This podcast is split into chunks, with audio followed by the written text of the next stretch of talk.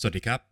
ยินดีต้อนรับเข้าสู่ฟิล์มเมนรีวิวนะครับ และภาพยนตร์ที่เราจะนำมารีวิวกันในวันนี้ก็คือ Anatomy of a Fall เขาบอกว่าเธอฆ่า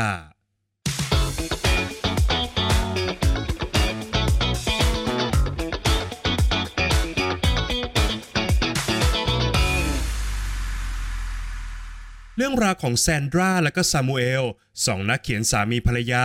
ที่ตัดสินใจเดินทางมาอาศัยอยู่ห่างไกลผู้คน เพื่อตามหาแรงบันดาลใจในการเขียนนะครับ แต่จู่ๆแซมูเอลก็ได้เสียชีวิตลงอย่างปริศนา พยานเพียงคนเดียวของเหตุการณ์ก็คือแดเนียลลูกชายเพียงคนเดียวของพวกเขา ซึ่งพิการทางสายตาครับ เมื่อกระบวนการสืบสวนเริ่มต้นขึ้นนะครับ หลักฐานทุกอย่างก็บ่งชี้ครับว่า คดีนี้คือคดีฆาตกรรมซานดราจึงต้องต่อสู้เพื่อพิสูจน์ความบริสุทธิ์ของตัวเธอเอง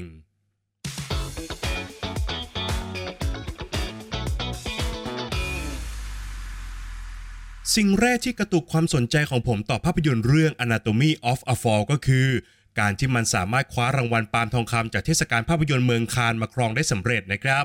ซึ่งแม้ว่าจะขึ้นชื่อเป็นหนังเมืองคาน ซึ่งมักจะเป็นภาพยนตร์ที่ดูยากสำหรับผู้ชมทั่วไปนะครับ และมันก็ต้องอาศัยการตีความมากมาย เพื่อจะตามหาความหมายที่แท้จริงของภาพยนตร์ครับแต่ภาพยนตร์เรื่อง Anatomy of a Fall เป็นผลงานที่อยู่ขั้วตรงข้ามกับนิยามเหล่านั้นอย่างสิ้นเชิงครับ เพราะไม่เพียงแต่จะเล่าเรื่องอย่างตรงไปตรงมาและก็เข้าใจง่าย ผมยังคิดว่า Anatomy of a Fall เนี่ยเป็นภาพยนตร์แนวคอร์ดรูมดราม่าที่มันดีที่สุดเรื่องหนึ่งที่เคยสร้างมาเลยอีกด้วยครับ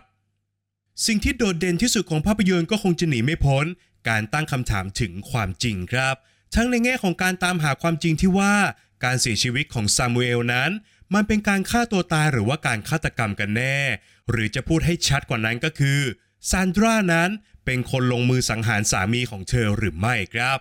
ไล่ยาไปจนถึงแง่มุมที่ตัวละครต่างๆ มีต่อการตามหาความจริงในครั้งนี้นะครับ ผ่านการไต่สวนบนชั้นศาลอย่างเข้มข้นระดับเอาเป็นเอาตาย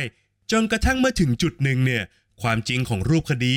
มันก็ไม่ได้เป็นสิ่งที่สำคัญที่สุดอีกต่อไปครับ หากแต่ทุกอย่างนั้น มันกลายมาเป็นการประหัตประหารกันเพื่อตามหาชัยชนะเท่านั้นครับ ตัวละครทุกคนของภาพยนตร์นั้นถูกเขียนขึ้นมาอย่างประณีตและก็เต็มไปด้วยรายละเอียดอันซับซ้อนมากๆนะครับ เริ่มจากการเขียนให้ตัวละครหลักนั้นเป็นเพศหญิง เพื่อสร้างความซับซ้อนทางความสัมพันธ์ รวมถึงการเลือกให้ตัวละครอย่างซานดรานั้นเป็นคนเยอรมันครับ ในขณะที่สามีของเธอเนี่ยเป็นคนฝรั่งเศส มันนำมาซึ่งกำแพงทางภาษา อันเป็นอีกหนึ่งปัจจัยสำคัญนะครับที่ทำให้รูปคดีนี้ มันถูกบิดเบือนได้ง่ายขึ้นครับ ทุกการไต่สวนบนชั้นศาลนั้น ถูกถ่ายทอดผ่านบทสนทนาที่ยอดเยี่ยมมากๆ เนื่องจากตัวหนังเนี่ยเลือกจะสร้างให้ตัวละครอย่างซานดราเป็นนักเขียนนวนิยายครับ ซึ่งมันทำให้เธอนั้นมีความสามารถในการปอกเปลือก แล้วก็วิเคราะห์ความเป็นมนุษย์ได้อย่างละเอียดถี่ถ้วนมากๆ นอกจากนี้ยังทำให้เธอมีการใช้ภาษาที่ลื่นไหลสวยงามมากๆอีกด้วยครับซึ่งมันก็ทำให้บทสนทนาที่เกิดขึ้นในเรื่องนั้น มันเต็มเปี่ยมไปด้วยรายละเอียดที่ถูกใส่ลงไปอย่างไม่เคอะเขิน และเมื่อถึงช่วงเวลาหนึ่ง ภาพยนตร์ก็ได้ทำการสำรวจชีวิตคู่อันซับซ้อนของตัวละคร ซึ่งก็เต็มไปด้วยการวิพากษ์ถึงมุมมองต่ออำนาจ การชักจูง และการก้าวข้ามผ่านเหตุการณ์อันเลวร้ายของทุกคนในครอบครัวครับ ซึ่งนับเป็นจุดที่ละเอียดอ่อน และก็สั่นสะเทือนสภาพจิตใจของผู้ชมเป็นอย่างมากเลยครับ ทุกเบาะแสข้างต้นนั้นล้วนเป็นรายละเอียดสำคัญต่อการพิจารณาคดีนะครับ ซึ่งแม้ว่าจะกินเวลากว่าค่อนเรื่อง แต่ตัวหนังเนี่ยกลับสามารถทำให้ผู้ชม เกาะติดไปกับสถานการณ์จนละสายตาไม่ได้ครับด้วยความชาญฉลาดในการเลือกปล่อยชุดข้อมูลให้กับเรื่องราวอย่างถูกที่ถูกเวลา ผสมรวมกับการที่บทภาพยนตร์นั้น ไม่ได้เลือกข้างหรือว่านำเสนอคำตอบอย่างชัดเจนนะครับ มันนำมาซึ่งการชักจูงหลอกล่อความเชื่อของผู้ชมต่อความจริงของคดีนี้ ให้มันเปลี่ยนแปลงและก็ถูกตั้งคำถามอยู่แทบจะตลอดเวลาเลยครับ ทุกฉากถูกออกแบบและก็จัดวางอย่างรอบคอบ จนทำให้ตลอดการสอบสวนหาความจริงนั้น มันเป็นไปอย่างเดือดดาลเข้มข้นครับ และเมื่อรู้ตัวอีกทีเนี่ยการตามหาความจริงของเรื่อง ก็ได้กลายมาเป็นความกระอักกระอ่วน เพราะว่าทุกครั้งที่ผู้ชมเนี่ยได้ทำการตัดสินความจริงผ่านกระบวนความคิด มันก็ได้กลายมาเป็นการพิพากษาตัวละครในเรื่อง โดยที่ผู้ชมนั้นไม่มีทางได้รับรู้ความจริงแท้ ซึ่งเป็นความจริงที่ไม่ได้ถูกปรุงแต่งด้วยอารมณ์ ความรู้สึก หรือกระทั่งความเป็นมนุษย์ที่ตัวหนังเนี่ยเลือกจะนำเสนอออกมาครับ หากจะให้สรุปอย่างสั้นที่สุดนะครับ ผมคงจะบอกว่า Anatomy of a Fall เป็นภาพยนตร์ที่ทุกคนไม่ควรพลาดด้วยประการทั้งปวงครับ เนื่องจากภาพยนตร์นั้นมีการเล่าเรื่องที่คมคายและก็แม่นยำพร้อมกับสั่นคลอนและก็ท้าทายมุมมองที่ผู้ชมเนี่ยมีต่อความจริง ผ่านบทภาพยนตร์ที่ยอดเยี่ยม การแสดงอันไร้ที่ติ รวมไปถึงการกำกับอันคมคายครับ ซึ่งมันประสบความสำเร็จในการยึดกลุ่มอารมณ์ สร้างความสับสน ไปจนถึงจูงจมูกผู้ชมเนี่ย ให้ดำดิ่งไปกับการตามหาคำตอบได้อย่างเข้มข้น จนตลอดเวลาการรับชมเนี่ยไม่อาจละสายตาได้เลยจริง ๆ ครับ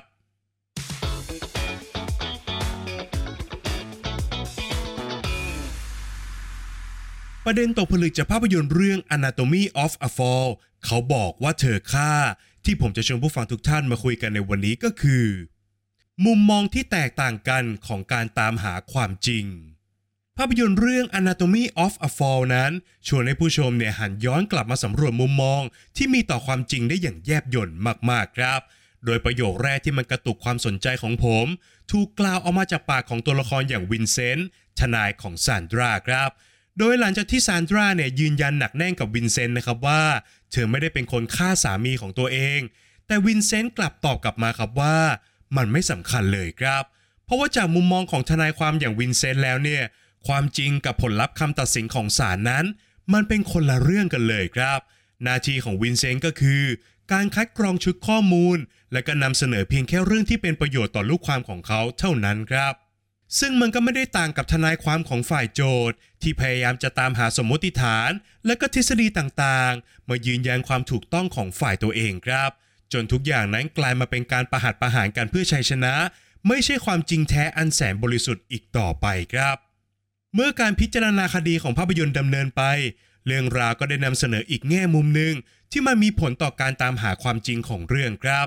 นั่นก็คือความเป็นมนุษย์ของตัวละคร รวมไปถึงความเป็นมนุษย์ของตัวผู้ชมเองด้วยครับ โดยตัวหนังเนี่ยได้พาผู้ชมก้าวเข้าสู่ศูนย์กลางของความขัดแย้ง แล้วก็ปมปัญหาชีวิตคู่ของทั้งซานดราและก็ซามูเอลซึ่งค่อยๆ ถูกปอกเปลือกอย่างหมดจด ผ่านการทะเลาะกันของตัวละครนั่นเองครับ ซึ่งสิ่งที่มันปรากฏต่อสายตาของผู้ชมนั้น มันก็เต็มไปด้วยด้านมืดอันแสนหดหู่แล้วก็ข้อบกพร่องที่มนุษย์ทุกคนเนี่ยพึงมีทั้งสิ้นนะครับ หากแต่เมื่อมันถูกแต่งเติมด้วยอารมณ์ และก็บริบทของเรื่องราว ความจริงของสถานการณ์เนี่ยมันก็ได้ถูกบิดเบือนไปอีกระดับหนึ่งครับ ผ่านกระบวนความคิดอันซับซ้อนของแต่ละปัจเจก ซึ่งล้วนแตกต่างกันตามแต่มุมมอง ทัศนคติ แล้วก็ปูมหลังทางวัฒนธรรม และหากมองอย่างเป็นธรรมแล้วนะครับ การตัดสินใครสักคนหนึ่งจากช่วงเวลาที่เลวร้ายที่สุดในชีวิตของพวกเขาเนี่ย มันก็ชวนให้คิดต่อเหมือนกันนะครับว่า มันคือสิ่งที่ถูกที่ควรหรือว่ามีบรรทัดฐานแล้วหรือไม่ครับ ก่อนที่ตัวหนังจะตอกหน้าผู้ชมอย่างรุนแรง โดยข้อเท็จจริงอันแสนเจ็บปวดนะครับว่า บางครั้งความจริงที่ปรากฏขึ้นในห้วงความคิดของเรานั้น มันก็เป็นแค่การตัดสินใจเลือกความจริงในแบบของเราเองครับ โดยเป็นการอ้างอิงมาจากพยาน หลักฐาน หรือชุดข้อมูลที่ตัวเราเองเนี่ยมีเท่านั้นนะครับ ซึ่งทุกอย่างก็ได้ผ่านการประมวลผล จากความอ่อนไหวของสภาพจิตใจที่แตกต่างกันไปในแต่ละบุคคลครับ และมันก็คงจะไม่ผิดนักนะครับ หากผมจะบอกว่า บางครั้งสิ่งที่มันมีอิทธิพลต่อการสร้างความจริงของมนุษย์ ก็คือกรอกกันภัยส่วนตัวอย่างคุณธรรมและก็จริยธรรม ซึ่งเราทุกคนเนี่ยมีไว้เพื่อสร้างคุณค่า และก็ความดีงามในตัวของเราเอง พร้อมกับผลักความผิดต่างๆเนี่ยไปให้ผลตัวนั่นเองครับ ในภาพรวมแล้วภาพยนตร์เรื่อง Anatomy of a Fall จึงสะท้อนให้เราตระหนักได้นะครับว่า เราทุกคนเนี่ยก็เป็นดั่งลูกขุนในเรื่องเล่าของผู้อื่นเสมอครับ ที่ทำได้เพียงแค่ตัดสินเรื่องราวต่างๆ จากปัจจัยแวดล้อม โดยไม่มีทางที่จะสามารถเข้าถึงความจริงอันแสนบริสุทธิ์ได้เลย ฝากไว้ให้คิดกันนะครับ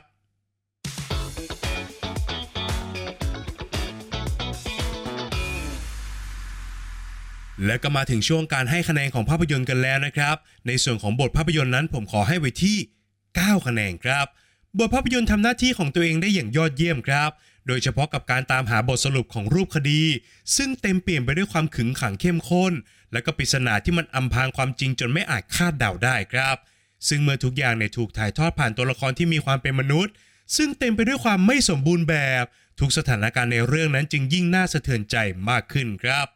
ขยับมาต่อกันที่งานสร้างนะครับ ผมขอให้ไปที่8คะแนนครับ สิ่งที่โดดเด่นที่สุดของภาพยนตร์ก็คือการตัดต่อครับ เพราะมันสามารถเก็บงำความลับ และก็เลือกช่วงเวลาในการปล่อยชุดข้อมูลต่างๆ ของเรื่องได้อย่างแม่นยำมากๆ ซึ่งมันไม่เพียงแต่ประคองเรื่องราวให้เดินหน้าได้อย่างมีน้ำหนักเท่านั้นนะครับ แต่มันยังช่วยหล่อเลี้ยงความอยากรู้ของผู้ชมให้มันพุ่งขึ้นสูงได้อยู่ตลอดทั้งเรื่องเลยครับ นอกจากนี้งานด้านภาพและก็งานดนตรีประกอบเองเนี่ยก็โดดเด่นมากๆ เช่นกันครับ ในส่วนของนักแสดงนะครับผมขอให้ไว้ที่ 9 คะแนนครับ การแสดงของซานดราฮิลเลอร์ในบทนำของเรื่องนั้น ต้องบอกว่ายอดเยี่ยมมากๆเลยครับลำพังแค่ฉากที่เธอเนี่ยต้องร่ายบทพูดยาวเหยียดในฉากการว่าความของเรื่องนะครับ ผมว่ามันก็เป็นสิ่งที่ยากมากๆอยู่แล้ว แต่การที่ต้องพูดประโยคดังกล่าวด้วยน้ำเสียงและการแสดงอันยอดเยี่ยมอีกเนี่ยมันก็ยิ่งทำให้ผู้ชมเชื่อมั่น และก็เข้าถึงเนื้อแท้ของตัวละครของเธอได้มากยิ่งขึ้นไปอีกครับ ในส่วนของข้อคิดที่ได้นะครับ ผมขอให้ไว้ที่ 8 คะแนนครับ กระบวนการไต่สวนของภาพยนตร์นั้น ไม่เพียงแต่เป็นการตามหาความจริงของคดีเท่านั้นนะครับ แต่มันยังชวนให้ผู้ชมเนี่ยย้อนกลับมาตั้งคำถามถึงความจริงของสิ่งต่างๆ ในชีวิต ว่าความจริงเหล่านั้นเนี่ยมันจริงอย่างที่เราคิดหรือเปล่านะครับ หรือมันแค่จริงเพราะว่าเราเนี่ยเชื่อว่ามันจริงเท่านั้น ที่สำคัญก็คือ สิ่งเหล่านี้เนี่ยมันไม่ได้รบกวนอรรถรสของการรับชมเลยครับ หากแต่มันกลับยิ่งทำให้ผู้ชมเนี่ยตกผลึกได้มากยิ่งขึ้น หลังจากที่การพิจารณาคดีของภาพยนตร์จบลงครับ ส่วนสุดท้ายก็คือส่วนของความสนุกนะครับ ผมขอให้ไว้ที่ 8 คะแนนครับ แม้ว่าตัวหนังจะเดินเรื่องด้วยบทสนทนาเพียงอย่างเดียวเลยนะครับ และก็แทบจะไม่ได้ถ่ายทอดความระทึกขวัญของการก่อคดีเลยแม้แต่ช็อตเดียวนะครับ แต่ด้วยจังหวะการเล่าเรื่องที่มันคมคายและก็แม่นยำมากๆทำให้ตัวหนังเนี่ยสามารถตรึงผมเอาไว้ได้อย่างอยู่มัด แล้วก็ประคองความอยากรู้สงสัยของผมได้จนจบเรื่องเลยครับ จากคะแนนทั้ง 5 ส่วนนะครับหารเฉลี่ยกันออกมาแล้วทำให้ภาพยนตร์เรื่อง Anatomy of a Fall เขาบอกว่าเธอค่า ได้คะแนนเฉลี่ยจากฟีเมนไปอยู่ที่ 8.4 คะแนนครับ